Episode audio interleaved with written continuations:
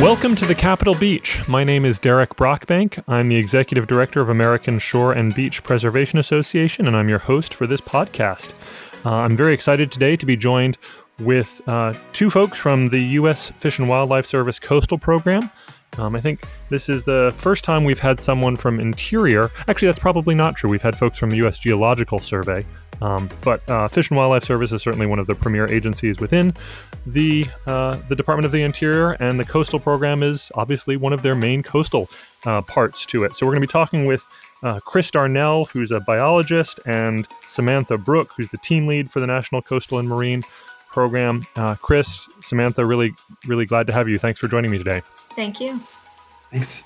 Um, okay, before we get started with the interview and talking a bit about what the Fish and Wildlife Service Coastal Program is, uh, let's have a quick word from our sponsors. The American Shoreline Podcast Network and coastal news today dot com are brought to you by L J A Engineering. With twenty-eight offices along the Gulf Coast, the folks at L J A Engineering are at the top of the craft in the areas of coastal restoration, coastal infrastructure, rivers and channels, numeric modeling, disaster recovery, and design and construction oversight. And now they have a brand new coastal resiliency department headed up by our very own Peter Ravella. Check them out at L J A dot com. We are also brought to you by Coastal Transplants. Coastal Transplants prides itself on offering specific environmental and horticultural expertise with practical firsthand knowledge of all aspects of coastal revegetation projects. Their high-quality native and wetland plants, extensive agricultural and horticultural experience, along with their skilled and respectful crews, make Coastal Transplants your one-stop solution for restoring coastal ecology of your barrier island community. Learn more at coastal transplants dot com. And we are brought to you by the Dune Science Group. Did you know that fiberglass is one of the strongest and most durable building materials in the world? That it is resistant to deterioration caused by U V light and salt water? Well, the Dune Science Group does. They offer a full slate of solutions for dune walkovers and boardwalks that are made of fiberglass and built to last. They can handle your dune walkover project from beginning to end, including permitting, design, and construction of the strongest and most durable dune walkover on the market. Learn more at the dune science group dot com. Okay, uh, thanks. Well, let's get going. Um, Chris, Samantha, I'll, you can choose who wants to kick it off. Why don't you just start by telling our audience a little bit about the Fish and Wildlife Service Coastal Program. Uh, what is the program? What do you do? Yeah, the Coastal Program is a nationwide voluntary habitat restoration and protection program. Uh, we provide technical and financial assistance to people and communities who are working together to conserve and protect coastal habitats and species. So I think one of the key words I heard in there is is voluntary. I think when people often think of Fish and Wildlife Service, they think of regulatory. Um, can you explain a bit what that means by being a voluntary program as opposed to a regulatory program? Sure. Uh, Chris, do you want to talk a little bit more about the different programs? So there are several programs that the Fish and Wildlife Service has that work along the coast, and some of them are um, focused on uh, recovery and, and uh, protection of uh listed species. Other ones are which are more of a regulatory role. Um, other ones like the Coastal Program um, and some of the large grant programs, um, such as the Migratory Bird Joint Ventures Program, are voluntary programs. Um, they provide both uh, financial and technical assistance to partners. Okay, so we've got regulatory role, um, which is enforcing laws. Uh, voluntary role, which helps support programs. And sorry, I think you said another one was, there was land management in there too. What was the other one you mentioned? Right. So we, we, the Fish and Wildlife Service basically has, or we have a number of programs that are either uh, sort of all about fish, all about birds, endangered species. Uh, then there's other programs that deal, that have, are all about federal assistance, you know, big grant programs. Um, And then there's, the, of course, the National Wildlife Refuge System, uh, which is the management um, arm of the Fish and Wildlife Service. So there's one hundred eighty coastal national wildlife refuges around the country. Um, and uh, so that's an important part of the service. Um, but uh, they all sort of um, it, uh, support uh, the general mission of the service, which is, you know, the, the uh, protection, recovery of um fish and wildlife resources for the benefit of um, the American public. Okay, so dig into the, the coastal program a little bit. What uh, you, you talked about technical and financial assistance. Tell me, what are those? What does that mean? Sure. The coastal program, I think, is a really special program within the Fish and Wildlife Service. Uh, it's one of the only programs working directly in coastal watersheds. Through the coastal program, the service is able to work on both public and private lands, uh, anywhere in the watershed, to help meet conservation needs where they occur. And what I also think is really unique is that the staff in the program are members of the local community. So they've really lived in these places for decades. They know the people and they know the issues, and they are working directly with our partners to identify and uh, move forward projects to help address those conservation threats that have been identified. So can you give me maybe a give me an example of, of what that means when you talk about coastal uh, Fish and Wildlife Service coastal program staff living in the communities, being able to help um, with on the ground conservation experience? What like can I, what's an example of that? How would that actually work in practice? Uh, sure. The so. Just like, you know, you and I, we live in our, our communities, and we uh, we're, we know what the issues are that our our fellow community members are facing. We know kind of what the um, the species are in our areas. We know what the, the habitats are. We know the places that we really enjoy going, uh, and the places that maybe could use a little bit of additional uh, protection or assistance.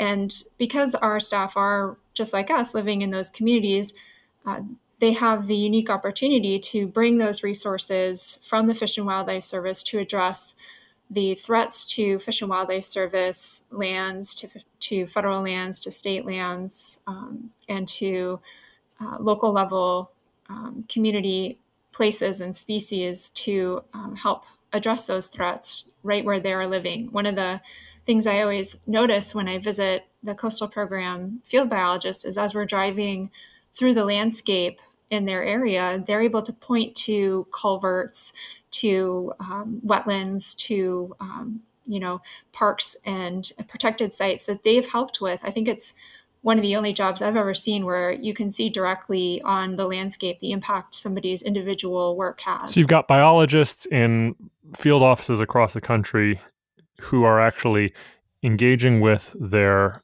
local stakeholders, their local resource managers, and providing sort of insight, input, scientific expertise. Like, what is it that they are actually doing to help shape the on-the-ground uh, impacts that you talk about? Well, they're, uh, I, yeah, I like to think of them as sort of the old extension agents for the U S D A, that they, they're in communities, they're sort of embedded in communities, they they know the people, they know the issues, um, and they, they, they have access to all the The, the data sources, the the scientific um, uh, expertise that the Fish and Wildlife Service has, and they can sort of connect people, um, connect uh, uh, you know programs that we have, uh, federal uh, uh, federal assistance programs, to projects that are priorities for the communities, um, and they're involved on uh, planning committees and um, uh, different organizations um, that. Uh, work together to uh, support uh, projects. Okay, so they know the resources. They sort of have a, an expertise in both the what's going on in the ground, as well as an expertise uh, of the federal agency, Fish and Wildlife, sort of what project or what funding can be brought to bear, what information can be brought to bear, making sure that projects on the ground, restoration projects, you mentioned culverts, you could turn, turn a culvert into a, uh, a more natural kind of system, a, a on the coastline, maybe removing a seawall or a riprap and turning it into a living shoreline, but doing it in such a way that has maximum benefit for important species that are, would be important to the Fish and Wildlife Service. Is that essentially the right idea? Exactly. Cool. Um, and so presumably these on-the-ground practitioners are are connected, as you said, are connected to the community. They know the community. But are there ways for, you know, if if if a listener uh, is working on a living shoreline project, but has not been connected to a Fish and Wildlife Service practitioner, but really wants to make sure that their project is is creating maximum wildlife benefit? Is there a way that they can find them? How do you get, how do you learn, or how do you get in contact with your biologist, your extension agent? We have a website that lists our regional coordinators. It's uh, on the Fish and Wildlife Service. I think it's very simple. Um, Coastal Program, Fish and Wildlife Service dot gov, or something very simple like that. Uh, and right on that website are all the regional coordinators. We have um, regional coordinators all around the country that assist in their geographic area. Uh, they have a subset of biologists that work with them, and those biologists are the ones stationed in the field. So we have about fifty people total all around the country, and you can really uh, identify the the places and species um, geographically by working with that regional coordinator to know who might be able to assist you. Cool. And then we started to touch on earlier, you guys started to touch on the, the many different um, aspects of Fish and Wildlife Service. The, you mentioned the bird flyway joint ventures, the National um, Marine Mammal Program. How does the coastal program interact with each of those, right? So you guys have said you're voluntary, you're helping on the ground communities. You're not the guys that are going to go in and say, you know, you're violating a Endangered Species Act. You're not, you need to fill out this four oh four permit. But how do you help, do your folks help communities figure that out? Sort of what's the, what's the interaction that you guys have with the other aspects of Fish and Wildlife Service? Yeah. So the Coastal Program works with several of the other Fish and Wildlife Service programs um, and other resource management agencies across the federal um, government uh, to support habitat conservation. Um, Programs and agencies can effectively accomplish their conservation missions by collaborating, um, by coordinating priorities, sharing data, and leveraging our financial and technical assistance. We're able to make conservation investments go further. Within the service, the Coastal Program frequently collaborates with the service's Fish Passage Program, which is uh, the folks that are working on those, those culverts, um, uh, and Migratory Bird Joint Ventures. Um, but we also partner federal agencies such as U S D A's Natural Resource Conservation Service, um, E P A's National Estuary Program, and NOAA's Community Based Restoration Program. And can you give me perhaps an, give us an example of uh, the collaboration efforts there? Would that be like jointly working on projects together, providing information to communities about other resources? Like how does that? How does that? What does that collaboration look like on the ground? Sure. Well, many of our projects take uh, a number of years to develop. And so by being in the community and working with, with the people on the ground, the Coastal Program staff often are aware of projects and are helping kind of develop them and refine them, maybe providing technical assistance, the non-monetary component, such as that scientific expertise, and moving a project forward to a state where it's really ready for funding. When it's at that point, they can bring, as I, we've mentioned, the financial assistance of the service through the Coastal Program uh, or one of our other grant uh, or cooperative agreement programs. They can also help applicants identify what other assistance programs might be opportunities for them. So, for example, with the Farm Bill conservation programs, our biologists will often help landowners identify what of those vast array of acronyms within the Farm Bill they may be eligible for. Oh, that's really that's really interesting and, and also seems really helpful. There's so much federal funding available for, for conservation programs, but they all have different strings and different uh, you know requirements and reasons for being. And, and so I think having that local contact, that can be really helpful. That's great. Um, I think the next sort of big topic I wanted to get to in was was funding and, and the various grant programs, um, really focusing in on the Coastal Wetlands Grant Program. Um, but before we move to that, I just wanted to, anything else you guys wanted to sort of broadly share about the uh, the the Coastal Program before we dig into the Coastal Wetland Grant Program? I guess I'd just like to touch on the relationship between the two programs. Yeah. Uh, it's a little bit confusing. The Coastal Program and the National Coastal Wetland Conservation Grants programs are different. They're both held within the service and are financial assistance opportunities. The National Coastal Wetland Grants Program we refer to as sort of being nested into the Coastal Program. There are definitely technical differences, which we can talk about um, as we walk through the uh, grant program and the Coastal Program. But our Coastal Program staff are supporting both programs. So just wanted to kind of lay that framework out, that there's the, the Coastal Program, which has its own funding opportunity. And within that, there's also a secondary financial assistance program called the National Coastal Wetland Conservation Grants. Okay, cool. Well, let's start with the the, the Coastal Program's uh, funding opportunity. So how how would on the ground, how would how would you access that? What are those funds? And then when you're done with that, maybe jump into what the National Coastal Wetland Conservation Grant Program is. Sure. I'll talk a little bit about the coastal program, then I'll pass it over to Chris Darnell, who is the lead for the National Coastal Wetland Grants. Uh, so the coastal program is a cooperative agreement program. It's open to non-federal applicants, um, and they're able to uh, apply through the information provided on grants dot gov. There's a notice of funding opportunity that is that is put out every year. We take applications on a rolling basis. It's not an annual competition. And we really encourage people who are interested in that coastal program support to uh, reach out to those regional coordinators that we were talking about earlier to find out what the priorities and species are in their area. Each region has a strategic work plan, and they're looking primarily for projects that will help address the threats that they've identified or the priorities they've identified in that strategic work plan, which is developed with, from the input of stakeholders in the area, like state agencies, nonprofits, um, and other organizations.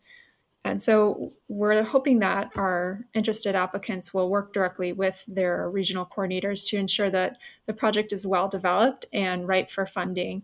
And they can do that, again, by finding that grants dot gov announcement for coastal. And there's contact information contained within that to reach out to the, the coordinators. The funding itself is pretty broad. And again, we can we can dig into that a little bit more, but just wanted to provide that high level Um, introduction for the coastal program opportunity. And briefly, what's the sort of annual funding available for that? Uh, we have a, a range in funding. A, a lot of it depends on um, what we're appropriated, so we don't aren't able to kind of consistently state that. I think last year our funding was total was about thirteen point five million dollars for the program, and Some, some portion of that is used for staff, of course, which are very essential in providing the technical assistance that we talked about, especially in identifying the types of opportunities that um, folks can apply to. And they also provide that um, technical expertise in, in actually implementing the projects. Okay. Chris, uh, let's hear a little bit about the Coastal Wetland Conservation Grant Program. So the um, National Coastal Wetland Conservation Grant Program um, is a conve- what I'd call a conventional grant program. It's a nat- we have a national competition, um, and uh, the the uh, eligible applicants for this program are the coastal states um, and uh, U S territories, um, uh, so including the Great Lakes states. Um, they often frequently work with partners and Uh, you know, pass money through to subgrantees, um, but it is uh, that only the states can apply. Um, it is, um, uh, so it's one cycle per year, um, and uh, there's, uh, there typically, I would say, the majority of the projects are land acquisition projects, um, but we also have restoration projects as well, or we have a combination of both. Um, They they're uh, they tend to be uh, pretty large scale. There's a a the maximum grant amount would be one million dollars. Uh, the minimum that we t- typically see is somewhere, you know, two hundred to three hundred thousand dollars. So these are a little bit larger projects than what you would find with the coastal program, um, and uh, and so and. We provide, the service provides technical assistance in terms of working with partners to try to develop those projects and um, and and mi- improve the the quality of the applications so they're more competitive. Um, we the, the amount of money that we typically have available is anywhere between eighteen and twenty-one million dollars per year. However, this year uh, they're expect- we're expecting to have it Uh, more than that, because we had a surplus last year. We had some carryover. Um, uh, and we typically get about uh, anywhere from uh, twenty-five to thirty-five applications uh, per year, and uh, uh, from from about anywhere from ten to fifteen states um, that, are, that typically apply. Um, and so... That it's uh, unlike the The uh, the coastal program, which uses uh, cooperative agreements where the service is a little more involved in the uh, uh, design and implementation of the project. The, the coastal grants pro- program is more of a grant program, where, and the grants are, uh, you know, um, traditionally we you know we get the reports and so forth, uh, but um, the the the the states uh, uh, approach this program uh, as though it were uh, you know. Uh, their money, because uh, the money uh, does not come from appropriated funds. It comes through the Sport Fish Restoration and Boating Trust Fund, uh, which derives funding from excise taxes on um, fishing equipment and motorboat fuels. So the money is there, um, comes in, it doesn't have to be appropriated by Congress, which is a nice thing to, to have. And it, the, the amount of money does go up and down depending on how much money comes into the trust fund, uh, but it's pretty consist. It's been pretty consistent the last few years. So more people buy fishing equipment and boats, uh, boat fuel, and you get more money one year, but it, it does typically r- range in the twenty million dollars. Um, that's, that's correct. Okay, cool. Um, so I got to say, I, this was a pr- program that I, I've been working on coastal for a long time and hadn't actually heard of it, or perhaps I had and had always just confused it with NOCA, the North American Wetland Conservation Act, um, that does a lot of work conserving wetlands throughout the country, not just coastal. Can you tell uh, tell us a bit a bit of the difference between, uh, other than this being exclusively coastal and NOCA being wetlands anywhere, how this differs from the North American Wetland Conservation Act grants? Yeah, so the North American uh, Coastal the North American Coastal uh, Wetlands Conservation Act is a program that's implemented by uh, the Service's Migratory Bird Program, and it supports the activities that provide for the protection of wetlands and uplands habitats for the benefit of waterfowl and other migratory birds in North America.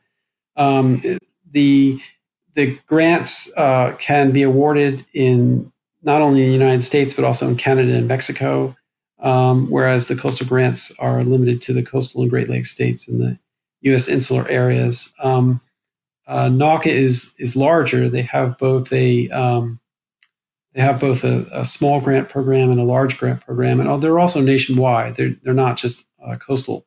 Um, so the eligible applicants for the coastal, as I said, are the coastal states, whereas NOCA grants are available to uh, public and uh, private applicants.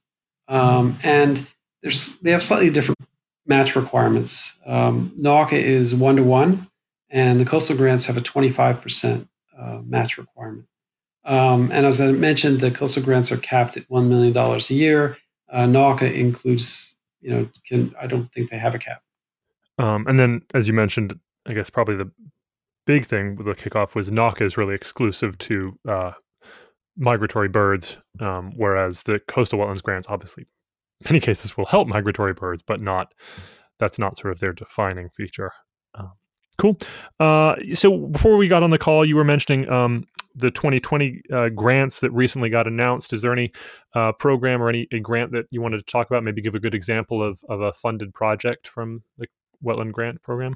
Sure. Um, there was one in uh, that we had from New Jersey this year, and I know that the A S B P A has long been very involved in New Jersey, so I thought I'd mention that one.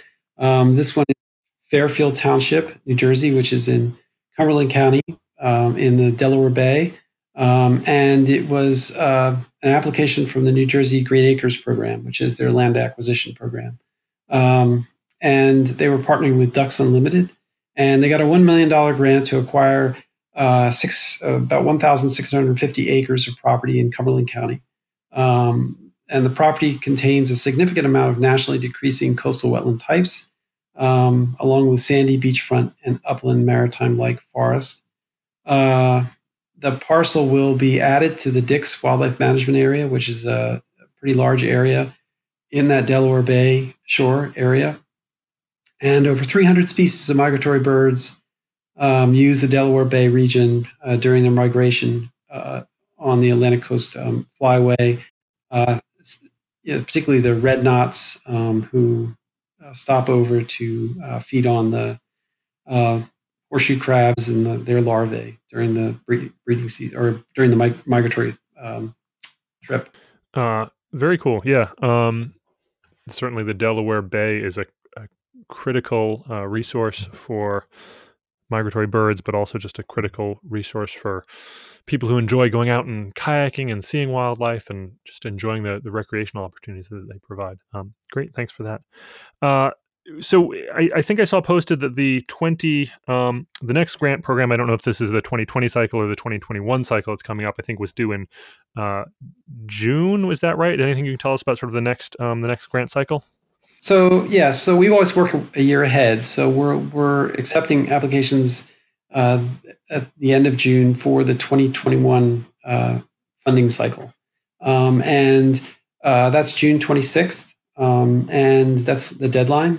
Um, we may consider extending that uh, due to COVID nineteen, um, but we were waiting to see how many uh, requests that we actually get. Um, so. Uh, we generally, our coastal program staff generally uh, are very, uh, communicate with the applicants and try to figure out where they are and try to help them along and try to, they offer the pre-review of the, preliminary review of the of the applications.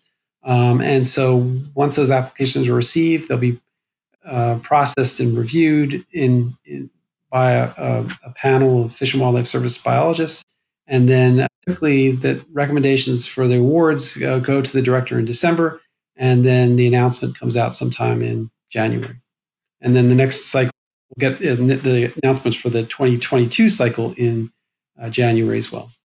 Given that we are going into uh, an election cycle and potential changeover in uh, staffing, whether you know whether there's a new administration or even the same administration, often the senior politicos will change up.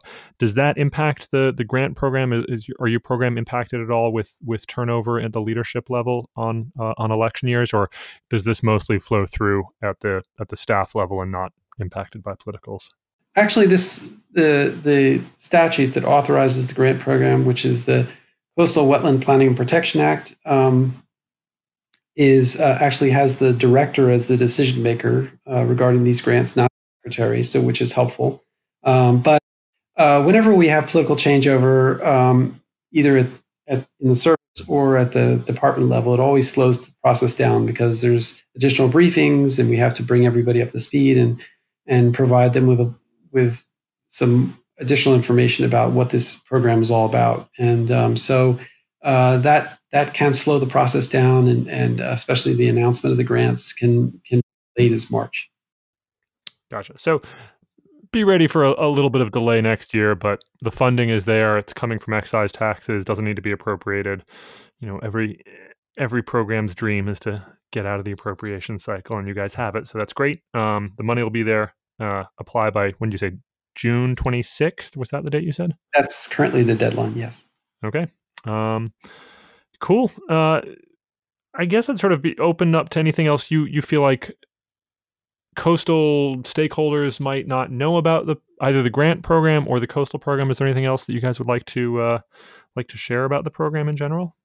Uh, I guess I would just emphasize again the difference between the two programs, that there is sort of the the annual cycle with the National Coastal Wetland Grants with the very strict deadlines. Um, and then there's sort of the, the coastal program process, which is a separate uh, set of appropriated funds uh, that you can find the announcement for every year on grants dot gov. And that's sort of a more ongoing and rolling process. Those funds can be used for a lot of different types of projects. For example, the coastal program has been involved for um, quite a while, um, decades, in the um, Gulf of Mexico area of the Salt Bayou near Jefferson County. Uh, and that Salt Bayou Watershed Restoration Plan has been in development for many, many years.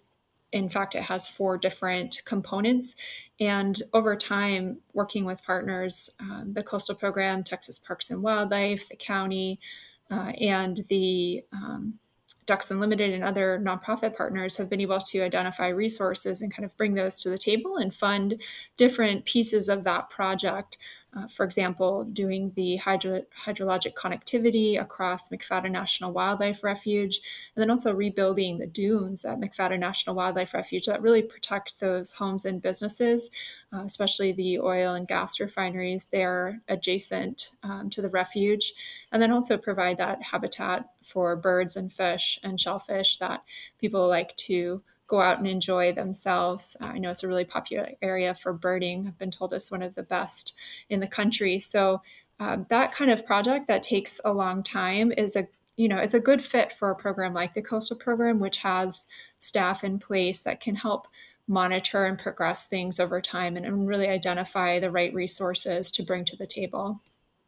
Yeah, it's an interesting, interesting project. I know a little bit about it, but it sounds like a lot of the the projects both that both fund um, really focus on wildlife, but have multi benefits. And I think that's sort of a common theme that we are.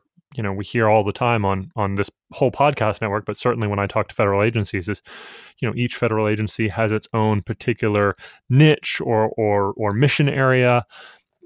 But a lot of the coastal projects that are being worked on have multiple benefits. They, you know, they they span, they aren't just wildlife projects, they aren't just flood protection projects, they aren't just risk reduction projects.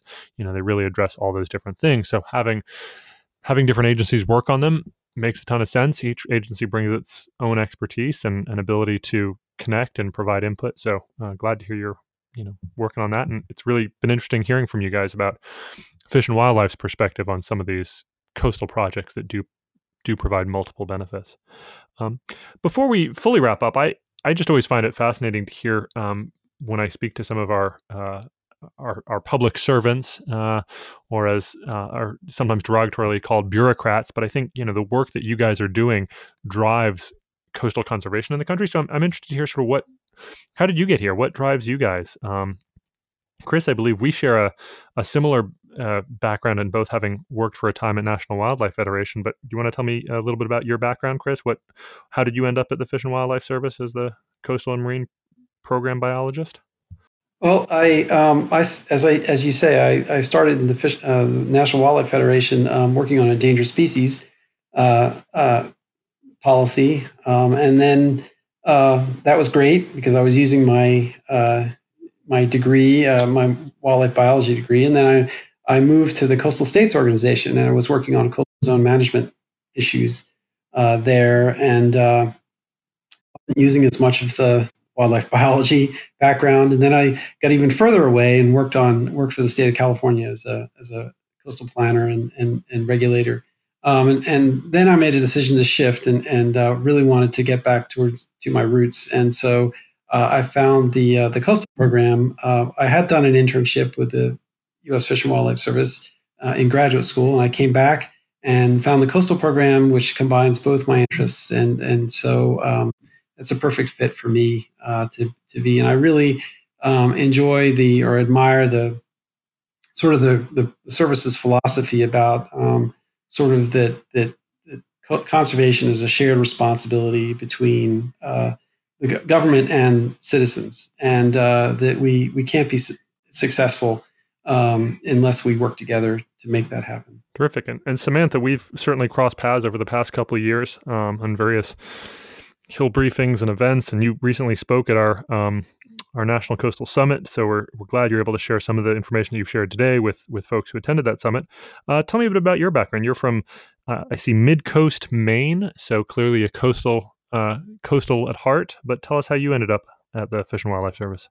Yeah, I'm, I am from Maine, from a rural area. Uh, I knew I wanted to do something that involved the outdoors. I wasn't sure exactly what, but through a circuitous path, I managed to get an internship working for the state and went to graduate school in Maine, uh, working on North Atlantic right whale conservation, and uh, was able to land a job with NOAA shortly afterwards, working on fisheries observers, um, and really loved being a public servant, loved the opportunities I was able to get and the work that we were able to do as a in the federal government. I actually traveled, moved to several different places working for NOAA on different topics, and um, ended up in Hawaii, where I began to work closely with Fish and Wildlife Service on the Marine National Monuments. One of the things that really struck me about the Fish and Wildlife Service was how much of a priority they placed on that conservation and partnerships that Chris was talking about, and I wanted to be part of that team. I liked how on the ground they were, how much they wanted to really be in touch with the resources, and I was looking for an opportunity to join the team, and I was really fortunate to have the opportunity to come to the Coastal Program. I've just been so impressed over the time that I've worked with it. It was a program I honestly hadn't heard of while I worked at NOAA, and I worked on habitat conservation. So it's a little um, distressing and something I've taken on as a personal mission since joining the service.